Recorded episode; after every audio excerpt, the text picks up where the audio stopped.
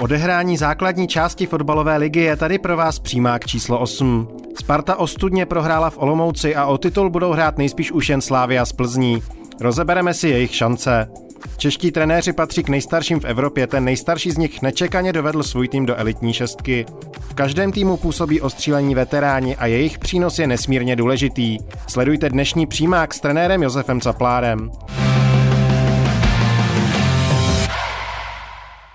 Přestože finálovému souboji šesti nejlepších ve Fortuna Lize se oficiálně říká bitva o titul, vše nasvědčuje tomu, že se o něj utkají jen dva týmy. Sparta je zřejmě ze hry po prohře v Olomouci a od první příčky aktuálně dělí už sedm bodů. Vzhledem k velkým rozestupům dalších mužstev se tak jeví jako velmi pravděpodobné, že čtvrté skončí Slovácko, pátý Baník a šestý Hradec Králové, který si jako poslední zajistil účast mezi elitou. Nejnapínavější by tak měl být boj o titul. Slávia vstupuje do finálové fáze jako lídr tabulky. Před Plzní však bude hájit pouze jednobodový náskok. Dobrý den u osmého dílu Přímáku, tentokrát s trenérem Josefem Caplárem. Pane Capláre, dobrý den. Dobrý den. Tak slyšeli jsme klíčové výsledky posledního kola fotbalové Fortuna ligy. Je to tedy tak, že Sparta se po včerejší porážce 0-2 v Olomouci definitivně odhlásila z boje o titul? Tam je matematická možnost, takže neodhlásila. Já bych trochu nesouhlasil s tím ostudně. To utkání mě jako diváka zase zaujalo. To bylo koukatelný, na Českou ligu to bylo koukatelný utkání, Olomouc první půli prostě lepší, zajímavý výkon, dva góly. Sparta zase druhou půli měla šance, měla možnosti, třeba já nevím, Víznera nebo Karabec dvakrát. Takže to utkání z mého pohledu bylo zajímavý, neřekl bych, že ostudný, ale prostě, já to říkám dlouhodobě, tohle to je spíš juniorka. Sparty to prostě z mýho pohledu není Sparta.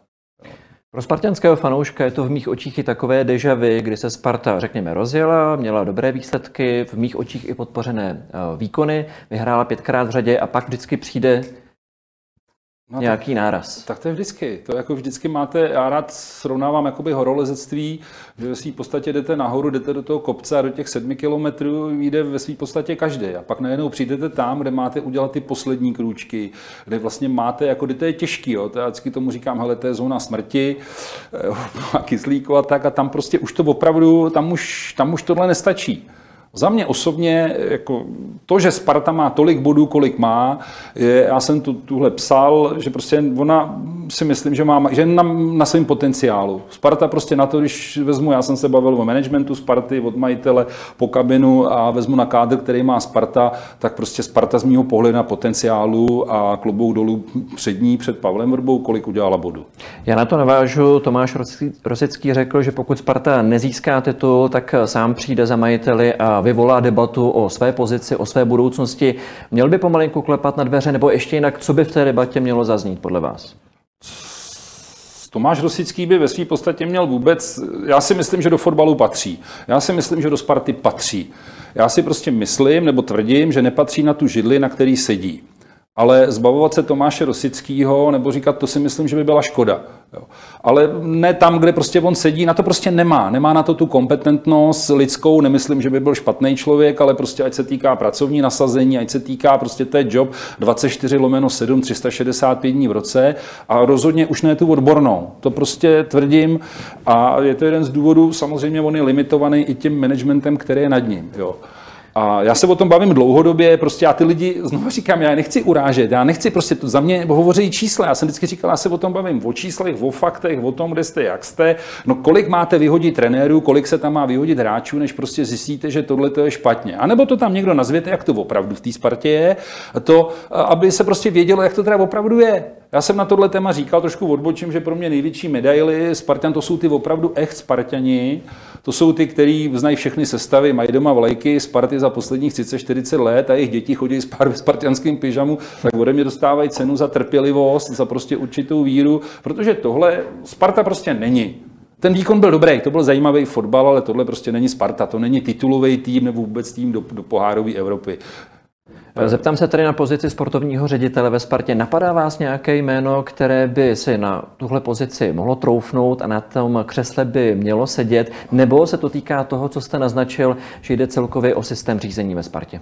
Celkově. Na prvním místě to je kořen, to je celkový systém, protože i když tam Tomáš Rosický nebyl, tak to bylo podobný, stejný, možná i horší. Jo. Takže ten systém, prostě to je, to je systémový problém. To je na prvním místě.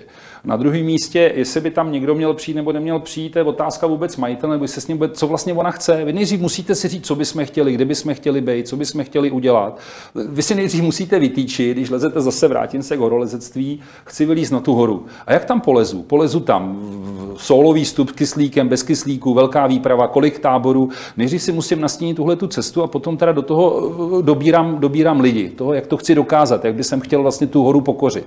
No a tohle to by si měl říct určitě vždycky na prvním místě to věc toho majitele. Teprve potom jakoby vyprávět, nebo si vzít člověka, o kterém řeknu, ano, tenhle člověk to prostě dokázal, tamhle, tamhle má tyhle čísla, tak se s ním o tom aspoň pobaví. Uděláme to. A vy třeba v českém fotbale vidíte někoho, konkrétní jméno, kdo by to mohl dělat? Já si jména nechám pro sebe, jako to, to je nezvyklý, to není jako, ale jména si nechám pro sebe. Já si prostě myslím, a znovu říkám, to není vůči Tomášovi Rosickému, to je nebo vůči jiným sportovním ředitelům. Patříte do fotbalu, kluci, vy tam musíte být a buďte tam, ale prostě to všechno, já se o tom budu prostě bavit, to, v jakých vy jste funkcích, ubližuje vám, ubližuje Spartě, ubližuje to fotbalu. Já prostě vzpomenu si Pavel Nedvěd, jak dlouho mu trvalo, než se stal víceprezidentem Sparty a začínal jako komunikace mezi kabinou hráčem Olivera Kána, jak vlastně připravoval Bayern Mnichov hrozně dlouhou dobu na to, že jednou bude CEO Bayernu. Jo. A vlastně vy to dostanete zadarmo na funkce, který, který ani, ani nemůžete je zvládat, nemůžete je mít z různých důvodů. Není prostor to tady rozebírat. To znamená, ten první jakoby konkrétně jména znám, napadly by mě jména, ale je to prostě rozhodnutí z party, kdy Bůh nedostou a řekne, hele, tak tohle už ne, to asi budeme muset fakt změnit. Tak ještě jinak eh, stručně, které základní kompetence, jakou odbornost by ten člověk na téhle pozici určitě měl mít? Já říkám, kompetentnost první je lidská. Lidská mám ve smyslu v tom, že vlastně je to člověk, který miluje fotbal, je mu oddaný, je ochotný, prostě tenhle job je dělat 24 hodin e, denně, 7 dní v týdnu, 365 dní v roce. Vezmu jinou věc, to je dovednost ta lidská. Eh, ty kluci, kteří jsou dneska na těch pozicích těchto těch, oni se vš- celý život všichni starali. Oni se starali jenom o sebe, o svůj výkon. To není nic špatného, prostě tak to je. Dneska ale oni, eh, takhle se udělalo a oni dneska se, oni se musí starat úplně o všechny. Oni jsou ty tátové všech fotbalistů, trenérů na Spartě a to jsou komunikační schopnosti, kde najednou já za nima musím chodit složitý. Takže to je, to je ta kompetence, kterou by měl mít ten trenér, která tam je o tom, já říkám férovost a tak dále, to jsou věci, které jsou obecní. A potom je to odborná. Prostě ty kluci musí mít ponětí o tom, jak se fotbal vyrábí. Oni ví opravdu, oni ví desetkrát líp, jak se fotbal hraje, než vím já. To, to, ví, to víte kluci desetkrát líp, než to vím já. Ale víte desetkrát méně o tom, ne, nejenom já, ale lidi mě podobný, jak se to vyrábí. A to už je úplně něco jiného.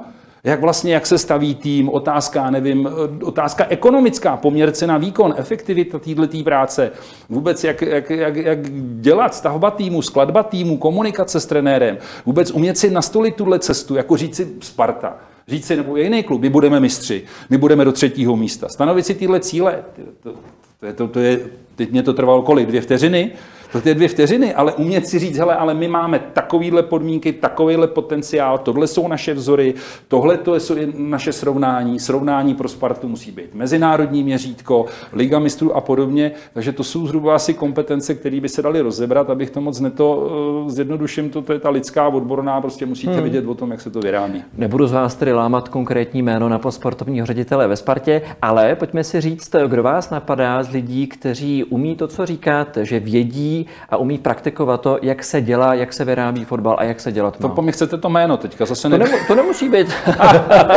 Přišel jste na to. jsou, jsou ty lidi, jsou, existují takový lidi. Zase jako v čemkoliv, jako když budete chtít si kohokoliv vybrat, na jakoukoliv pozici, když budete chtít, já, eh, prostě potřebujete někoho, eh, kdo bude splňovat ty kritéria, budu říkat lidský a bude splňovat ty kritéria odborný a ty odborný to jsou čísla. Jo, já na to, když se mě ptají zase, říkají, tak nám to vysvětlí nějak jako ličtinou, to říkám, hele, tak si představ pivo. Jo. Ale tamhle Franta vypije 15 piv denně nebo 10 piv denně, no a teďka, eh, tak je, ale ono nemůže dělat sládka nebo šefa toho pivovaru, protože tam musí být někdo, kdo má za sebou čísla kolik to pivo musí mít nějakou kvalitu, chmel, musí nějakou dobu zrát a on ten Franta neví ale vůbec nic. Jo, rozumíte? A ty lidi, kteří to pivo umějí vyrobit, potažmo fotbal, já si myslím, že v českém fotbale jsou.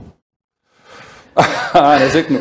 Možná si to necháme ještě na později. Pojďme se teď odklonit na chviličku od piva, od Sparty a podíváme se na boj o titul. Vy jste nedávno řekl, že vzhledem k tomu, eh, jak to má Slávě našláple, jakým způsobem eh, je připravená, jaké má podmínky, tak by bylo skoro neuměním, kdyby nezískala titul. Eh, jaké jsou ty faktory, na základě kterých by se to přece jenom mohlo stát a jestli je to reálné? Já jsem se bavil hlavně o době minulý. O době minulé, v tom okamžiku, kdy vlastně přišel Číňan, miliarda, mohli si koupit koho chtěli v zahraničí, Česká republika. Já jsem v tom viděl určitou slabost, protože spousta hráčů nejlepších výjimok z České ligy, ty buď seděli na tribuně, nebo se poslali na hostování za Slávy, nemohli, proti Slávy nemohli hrát, což jsem říkal, to je prostě země pro fotbal, pro ligu, jako nesmysl na entou, je to pro mě projev slabosti. Potom jsem vlastně eh, říkal vůbec ta možnost toho kádru, eh, která tam byla, pak jsem se trochu trefil do té šedé zóny, říkal jsem, o té se bavit vůbec nechci, nebudu, hmm. ale prostě já jsem řekl i veřejně, že mě to prostě nebaví se na to koukat, že když to Slávy nešlo, tak jsem prostě měl jistotu, že jí buď někdo pomohl, anebo přímo prostě udělali soupeře. Takže z tohohle pohledu uh, jsem říkal, že si myslím, že by bylo i umění ten titul v téhle době prostě neudělat. Bavím se o době minulý, mm-hmm. nebo tomhle ročníku. Jo. A tak jsem říkal, že to, že Slávě, že pro mě prostě není měřítko, to, že Slávě vlastně dělá tyhle tituly, pro mě měřítko ta Evropa, to mě zajímá. Takže tam ty čísla byly nespochybnitelný, koeficient, kolik bodů, kolikrát ve čtvrtfinále poháru UEFA, konferenční ligy a tak dále. Tam ty body prostě byly, byly nespochybnitelné. V současné chvíli si myslím, že ona, že proto opravdu má našlápnuto, v současné chvíli ji favorizuju na to, že by měla udělat titul, v současné chvíli si myslím, že na to má i, řekl bych, z těch týmů jakoby nejlíp fotbalově, optika České ligy, že na to má, takže pro mě je ona favoritem. V této souvislosti ještě jedna otázka. Já jsem včera komentoval zápas mezi Boleslaví a Plzní. Mně se velmi líbil výkon Plzně, napočítal jsem 15 střel, 11 na bránu. A když jsem potom rozkliknul nějaké internetové diskuze, tak tam lidi psali, no, tak zase rozočí, zase mizerný výkon Plzně. Mám pocit, že se to s nimi trošku táhne. Eh, je to tak, že Plzeň na poměry České ligy stále umí předvést velmi kvalitní, velmi kombinační fotbal, Může to na Slávě stačit? Poslední věc k tématu, boj o titul. Rozhodně, rozhodně Plzeň. Já jsem, já nemám, zase zas na to odpovím, prostě dívám se na to prostě opravdu optikou těch čísel. Já jsem tady několikrát řekl třeba utkání Jablonec Plzeň. Plzeň zajímavý výkon, fotbalový, prostě chtěla hrát, jo. viděl jsem je v Olomouci, chtěla hrát. Včera jsem utkání, mám nějaký velký televize, tak jsem si pustil konferenci, že jo, tu ligu, tak musím říct, Plzeň včera zajímavý, kvalitní výkon. Mně se líbila Plzeň, prostě zasloužila si vyhrát, nechci se zase bavit o rozhodčích, vůbec naopak, Plzeň si to zasloužila, ale jakoby v tom dlouhodobém, na mě tam je prostě moc spekulace, moc kalkulace, na mě tam je prostě tým, který chce uspět. To je to měřítko. Já se na to dívám z pohledu Evropy. Mě všichni říkají, hele, tvůj největší úspěch tady titul, tenkrát s Libercem a to. Říkám, vůbec. Evropa. My jsme vyřadili mistra Francie, my jsme hmm. vyřadili, já nevím, pořadili, porazili jsme, já nevím, mistra Bundesligy, mistra Itálie, vítězi, ale mě nejde o to, že jste to udělali, ale o ten způsob. Ty čísla mám do dneška a když si to rozkliknu. A mě vadí, jestli chtějí tyhle ty týmy uspět v Evropě, to je pro mě měřítko no tak prostě to nebude tímhle fotbalem. Nemáte šanci. Prostě pokud si to nerozdáte, pokud vy nebudete trvat na tom, aby tady byla rovina, spíš horší pro vás, pokud vy nebudete trvat na tom, aby ty podmínky pro vás byly stejný nebo horší a prostě si to s nima, tak tady něco dopatláte, řada málo lidí se bude mít dobře nějakýma, hmm. ale jako český fotbal jde prostě do bezvýznamnosti. To, to jsou čísla, to je prostě fakt. Tolik k boji o titul ke Slávy, k Plzni a také částečně ke Spartě. Nás ale čekají další témata. Pojďme se podívat na to, jaká to jsou.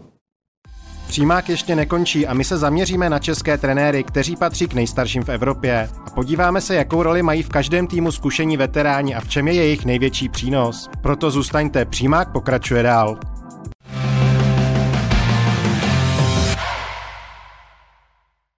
Nejpřekvapivějšího účastníka elitní šestky Hradec Králové vede trenér Miroslav Koubek, jenž začátkem sezóny oslavil už 70. narozeniny. Podle březnových výsledků průzkumu Mezinárodního centra sportovních studií se jedná o třetího nejstaršího kouče v evropských nejvyšších soutěžích. Starší jsou pouze 74-letý Roy Hodgson z Watfordu a o dva roky starší Mirča Lučesku z Dynama Kiev. V Česku si obecně potrpíme na zkušené trenéry. V rámci zmíněného průzkumu mají z prvních evropských lig starší kouče pouze ve Francii, kde je průměrný věk trenéra přes 54 let. Českému ligovému kouči je v průměru 53. Začněme hrou Hradce Králové, protože eh, rozhodně to, co Hradec předvedl v Lize, tak bylo podloženo hrou, skvělou organizací hry. Když se vrátím k diskuzi, kterou jsme probírali, do jaké míry byste zařadil, nebo kam byste zařadil Hradec z hlediska uh, kategorizace, o které jsme mluvili, defenzivní, konstruktivní, destruktivní? Začněme tím. Začnu slovem destruktivní, začnu druhý slovo je bojovný, třetí slovo je týmový a čtvrtý je defenzivní. To jsou z mého pohledu jakoby charakteristika Hradce. Jaké jsou největší přednosti trenéra Koupka? Já si myslím, že když do Hradce, si obklopil eh, ty lidi, kterými se obklopil. To si myslím já. A my se s Mírou jako dobře, dobře se s ním známe. Já nevím, je to trenér, který to v úvozovkách, nebo ne v úvozovkách, to je trenér, který to nepodělá. Pozor, to jsou důležitý trenéři, on to prostě nepodělá, on tam přijde, on tam bude nějaká disciplína v tom týmu, asi ví, jak chce hrát, ne, nepřipustí si do manšaftu žádný takový ty rušivý elementy, hmm. tým, tým, tým a stačí to na šestý místo. Já ty negativní věci říkat nechci, řeknu jednu jedinou. Uh, za prvé chci gratulovat Hradci i jemu, že jsou šestý, což je úspěch, možná jeden z největších v historii Hradce, kromě titulu, který oni kdysi udělali. Mm-hmm. Jo. Mhm. Ale eh, jako Míra ví, že on za mnou jezdil, my jsme se potkávali moc krát a on ví, že tohle není můj šále kávy. Já mu chci pogratulovat, teď jsem řekl, jaký hraje výkon a dál bych, dál bych to jako nechtěl. Pojďme se bavit o něčem jiném, o tom, o čem byl příspěvek, pojďme se bavit o věku trenérů. Já to nechci úplně generalizovat, bavit se jenom o tom, že kdo je starý dělá tohle, kdo je mladý dělá tohle, ale přesto si pojďme říct, mají trenéři staršího věku oproti těm mladším nějaké výrazné výhody, potažmo jaké? Za prvé, eh, bavíte se s člověkem, který prostě mě tohleto jako... Eh, já jsem třeba, začnu z jiného soudku, včera vidím anglickou ligu, tady je nějaký obezení rozočí, který musí být věkový, vidím včera anglickou ligu, dva, který jsou tam, je to povolený dál, famózní výkony rozočích starších. Já se bavím o tom, že mě věk, opravdu jako věk, u trenérů, u hráčů, mě to nikdy nezajímalo. Mě to prostě nikdy nezajímalo. Výhoda toho staršího trenéra, pokud ten trenér je starší a je ve své podstatě mladý, já vždycky říkám hráčům jako o sobě, e, trošku říkám vy volové, nejmladší z téhle kabiny jsem tady já. Náhle, rozumíte mi, pokud ten trenér je starší a vlastně drží si v sobě tu svoji mladost, tu, ten svůj drive, tu svoji jiskru, tak samozřejmě má trumfový ESO v tom, že má prostě zkušenosti, že má prostě věci, které vás ve škole nikdy nenaučí. Jo. Tomuhle, to, ne, tomuhle já rozumím, já každému říkám, že já mám, nebo měl jsem, už bohužel zemřel kamaráda, kterému bylo přes 75, ale říkal jsem, že má mladší hlavu, než mám já, protože já jsem mu nikdy nestačil, vzhledem k tomu, jakým způsobem mu to pálilo. Ale spíš se pojďme bavit o tom, že to, co jsme slyšeli i v příspěvku, že u nás jsou obecně trenéři starší. Čím to je? Proč nemáme tolik mladších trenérů na té nejvyšší úrovni? Nevím. Osobně nevím. Já teďka, proč je tam nemáme, musím říct, že nevím, nenapadá mě já já jako, teď já nevím, jak bych to řekl, jo. Já prostě, když vidím ty mladší trenéři, mladší trenéry, já když to prostě vidím, tak si myslím, že jedno z věcí, která je škodí českému fotbalu, že to, milí kluci, prostě dostáváte strašně zadarmo. To si prostě myslím, že te, a je to, zase to řeknu, není to, eh, my jsme se tady bavili, asi na vás nepůsobím zapškle, našel jsem si nějaký svůj život jiný, ale prostě dostáváte to zadarmo. A to je strašidelná chyba pro vás. Hrozná. Najednou jste ligoví trenéři, tam nemáte co dělat, nemáte na to licence a teď z vás někdo udělá ligový trenéry a, a teď vy to máte a ve v podstatě škodíte fotbalu, škodíte sobě. Eh, a proč dostávají jako příležitosti starší trenéry než ty mladší? Ono třeba zase se to může překlopit já, já se přiznám, že já jako na takhle o tom ani jsem o tom životě neuměl přemýšlet. Ne, rozumíte mi, já o tom neumím takhle přemýšlet. Pro mě jste buď dobrý nebo špatný. Buď na to máte nebo nemáte a jestli vám je 100 nebo 20, je mi fuk. To jsem víceméně chtěl říct, takže rezime by mělo být, že vůbec nehleďme na věk, to je irrelevantní, ale pojďme se bavit o tom, jestli ten člověk má kompetenci. Vy jako Julia Nagelsmann, který v 28 letech trénoval Hoffenheim. Pojďme, Bingo. máš na to, jedeš. Bingo, bingo. Tohle já, a to samý se týká u hráčů.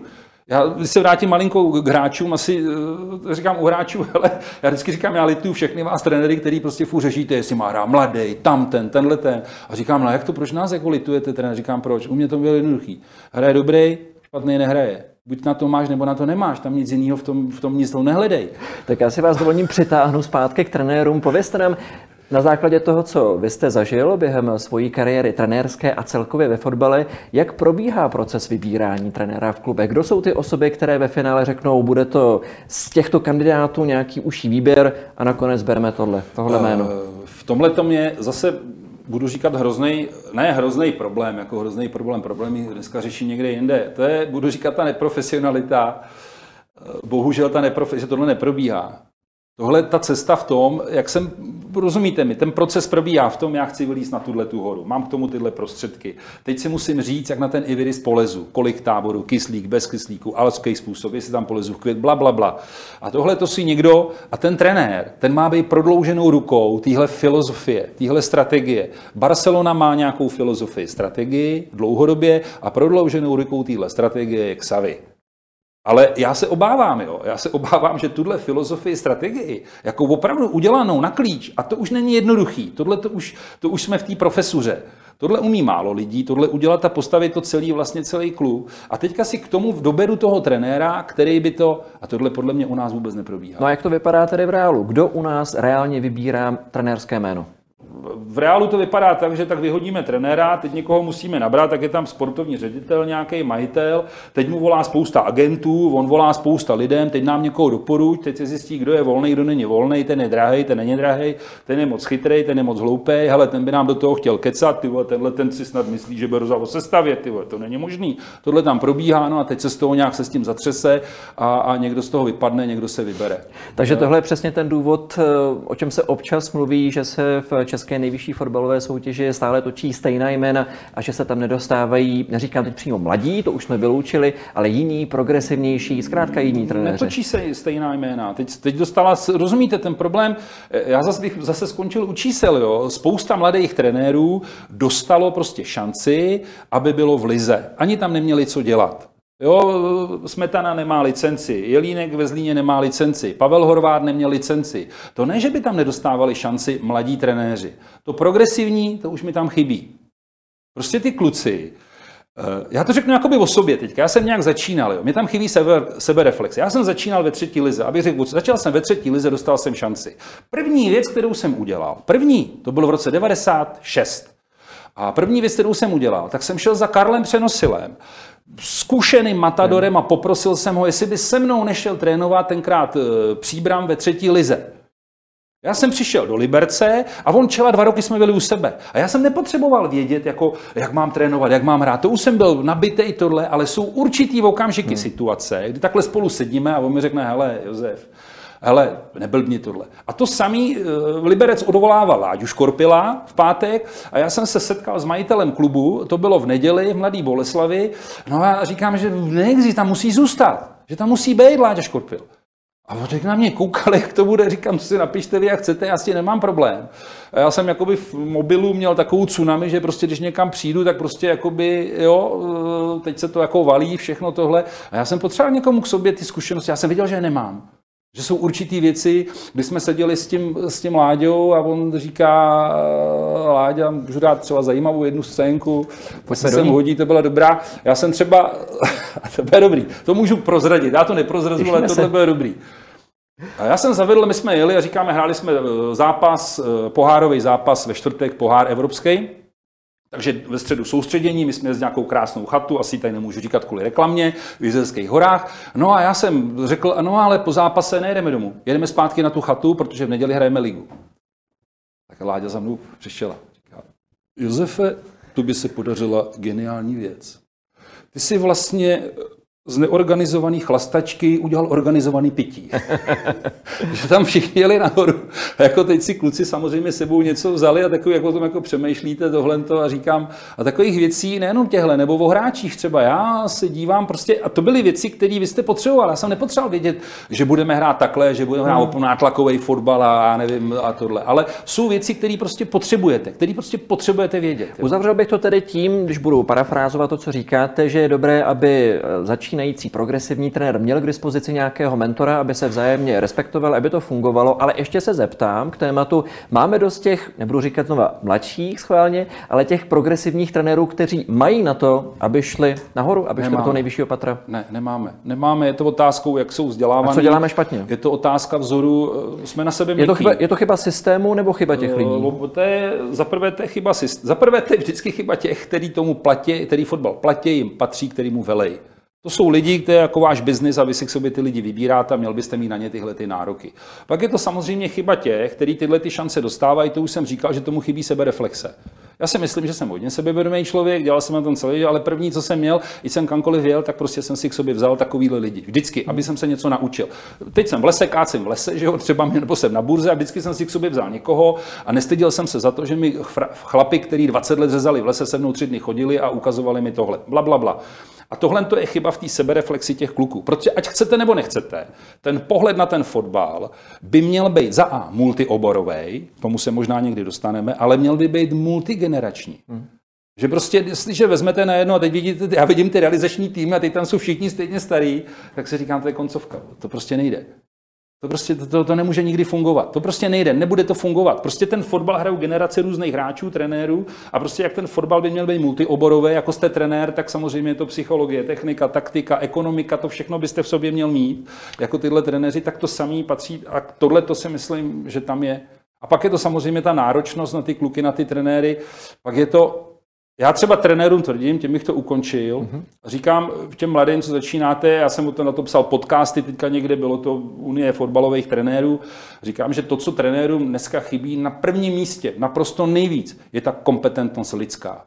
Kompetence lidská, prostě stát si za svým názorem. Já říkám, hele, i ty, i ten nejposlednější trenér v té nejposlednější lhotě o tom víš víc, než ten majitel, sponzor, mecenáš, rodič, počet ty si s těma klukama pořád. A z toho by mělo pramenit tvé sebevědomí. A prostě to, jak vy jste se nechali těma vnějšíma tlakama, a i sami vnitřně, český trenéři, jak jste se nechali ochočit, ve své podstatě, jak vlastně se spokojujete s tím, jenom prostě proto, abyste si udrželi joby, netýká se to samozřejmě všech, tak ve své podstatě to, co vám nejvíc škodí, není vaše odbornost, jako kompetence odborná, protože koukáte na fotbaly, to studujete, školení musíte mít, ale ta kompetence lidská. Prostě stali se z vás raby. Já bych se zastavil u toho, co jste zmínil. Týkalo se to generací různých hráčů, protože tomu se dál budeme věnovat a podíváme se na starší hráče, na veterány v českých týmech, protože jejich role pro tým je velmi důležitá.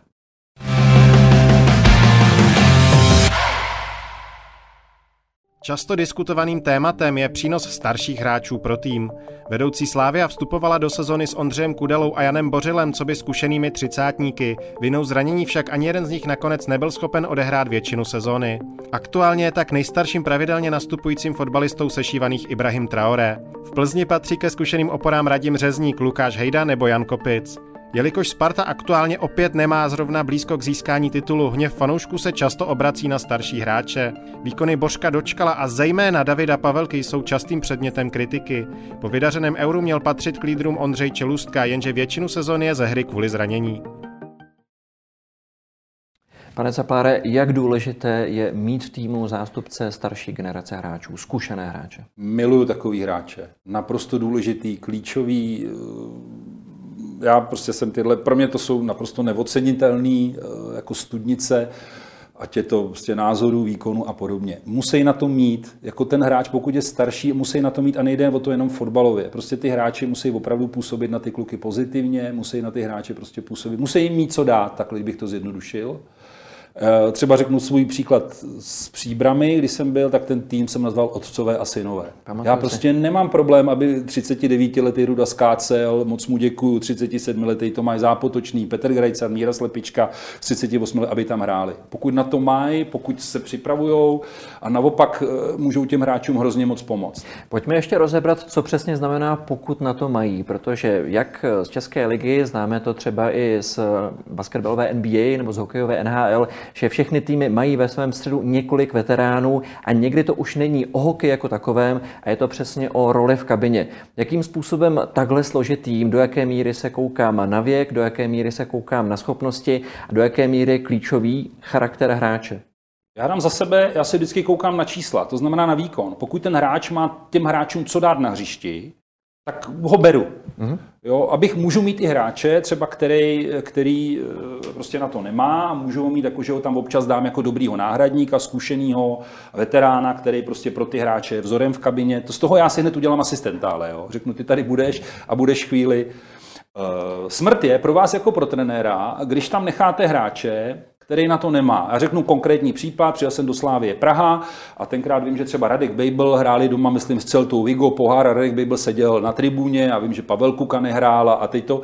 Tak já přijel do Slávy a první, co jsem bavil se na první se těma staršíma hráčema a říkám, hele, já vás tady chci, chci, abyste tady byli.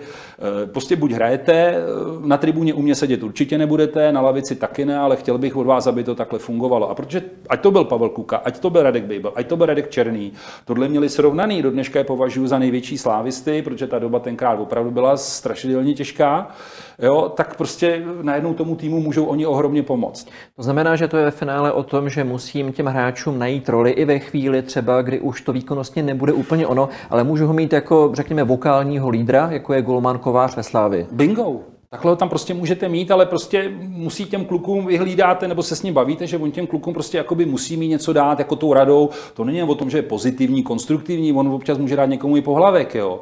Jako prostě to je řemeslník, profík a, a pak ty hráče z mýho, ty hráči z mýho pohledu jsou prostě v tom týmu k nezaplacení. Já ještě vyznávám jednu teorii, kterou taky mám rád, že každý eh, to vždycky jsem říkal trenérům, jakou knížkou bychom začali, říkám, ale čtete očeka Londona volání divočiny. Jo.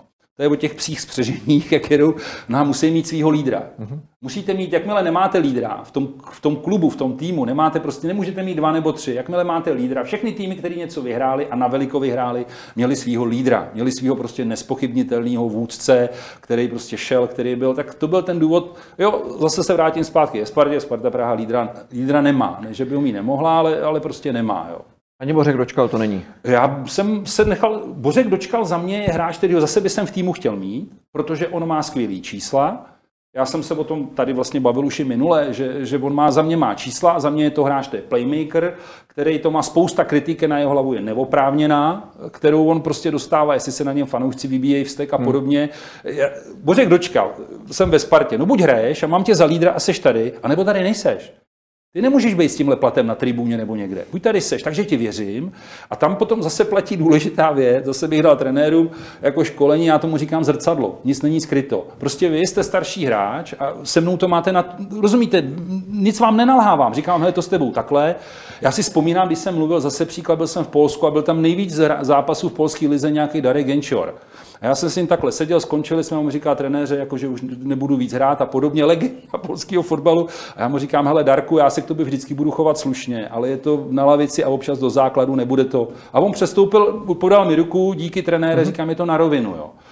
Uh, tohle je vždycky, ono to není jednoduché, ale se mnou to je vždycky na rovinu, že se to dozvíte prostě, jak to je. Takže on potom přestoupil do ruchu Chořův a Vezměte nás ještě do reality české ligové kabiny, protože vím, že v některých týmech je to tak, že tam je nějaká rada starších, se kterou potom trenér funguje. Je to podmínka, že taková rada starších tam, aby ten klub dobře fungoval, musí být a musí mít dobrý vztah s trenérem? Uh, tam jde o to dobrý, musí to být udělaný, musí to být lidi, kteří jsou na výkon orientovaní. Tohle to, abyste měl radu starších nebo uh, řadu starších hráčů. Já jsem trenér, který, řeknu příklad z Liberce, sedím, zavolám si, řeknu Steinera, Kolouška a a ty říkám, hele, jak, jak budeme dneska hrát? Jakhle jsem se s ním bavil, mm-hmm. co si o tom myslíte? A oni řeknou takhle, takhle, udělat tamhle to. Nebo třeba můj styl trenerský, teď dávám trenérům typy, byl ten, že vlastně eh, je příprava na utkání, to jsem dělal stabilně, tak jsem vzal Podíval jsem se na 12 zápasy, nechal jsem si udělat sestřihy, přišel jsem do videostudovny, kterou jsem se nechal řídit všude, poslal jsem tam 6-7 hráčů, tam byla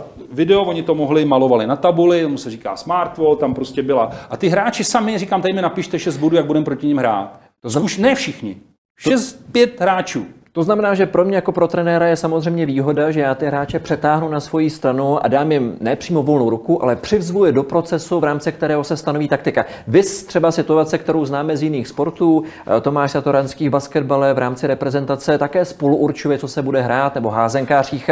Je to pro trenéra plus, když takového hráče najdu, přizvu do toho procesu, ten tým z toho může těžit. No je to bingo. Jestli jste trenéra, tohle to dokážete s těma hráčema zvládnout a ty hráče takhle máte, tak eh, zase, zase řeknu to mám od Alexe Fergasna, jo. Že prostě eh, jeden z hlavních úkolů, nebo říká nejhlavnější kouče, je přesvědčit vás jako hráče, abyste převzali zodpovědnost za tým a za svůj výkon. Další věc, kterou mám, to jsem si zase našel někde jinde, že ve své podstatě dokažte to, nebo to je otázka toho, jak jsem se bavil tady o těch sportovních ředitelech a podobně, že prostě tou rétorikou s těma hráčema mluvíte a teď jste můj hráč, já prostě potřebuju, když se na to koukáte, aby vy jste byl vykonavatelem svých vlastních rozhodnutí, mm-hmm. aby vy jste nebyl vykonavatelem jejich rozhodnutí, protože v okamžiku, kdy vyjdete na hřiště a jste vykonavatelem svých vlastních rozhodnutí, No tak přebíráte daleko větší zodpovědnost, najednou daleko více snažíte. A je tam větší sounáležitost Je tam no, bingo, zase to klíčové slovo, jak když maluju ty obrázky, eh, vždycky byly, to byly hodinky. Jo. To je jeden obrázek, to jsou kolečka, a druhý obrázek jsou hodinky. To slovo je koheze nebo synergie. Já miluji slovo synergie. A říkám, a vy teď musíte udělat z těchto těch, hodin, z těch koleček, který každý stojí 10 korun, z toho udělat tyhle ty Rolexky za 2 miliony. A to je ta synergie. Ale tu musíte a teď se zase vracím k tomu trenérovi. Na to nebude mít 20. Já jsem taky na to, než jsem začínal. K tomu prostě dospějete, kdy najednou si řeknete, že jste schopen se s váma a dávám tu pravomoc. Ale na to musíte být za A, prostě opravdu kompetentní. Musíte na to být silný. Musíte na to být odborný. A hlavně, když se to nepovede, tak musíte přijít také do studia, jako tady jste mi s váma a říct, ne, to je moje chyba, tohle to hráči byli výborní, dělali tohle, vezmete to na sebe. No, přijete do kabiny a už si to řeknete, jak to opravdu uh-huh. bylo. Jo. A to jsou takový ty detaily, vracíme se na začátek těm trenérům, který ty mladí trenéři, oni neví, nemají ani potuchu tady o tom, co se Jo, a takže zase trošku oklikou jsme to no, vzali. No, právě oklikou se zpátky vracíme k sportovním ředitelům a vracíme se k jménům. Pojďme si tedy říci, kdo je v českém fotbale podle vás ten správný lídr a jestli má český fotbal správných lídrů dost. Jako hráče, myslíte? Hmm. Já si myslím, že český fotbal má hrozně málo lídrů. Já si myslím, že český fotbal je to jeden z jeho velkých problémů, má hrozně málo lídrů a je to prostě daný vůbec výchovou. Je to daný tím, kdo se liší. Si caplár, caplár se liší, idiot, chytrák, všechno možné a takovéhle věci.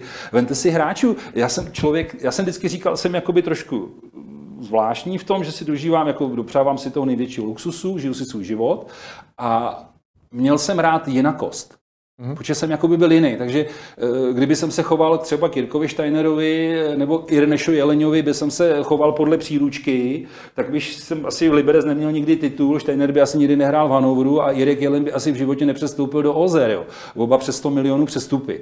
To znamená, eh, jakoby těch osobností tím, jak jsou ty kluci vychovávaný.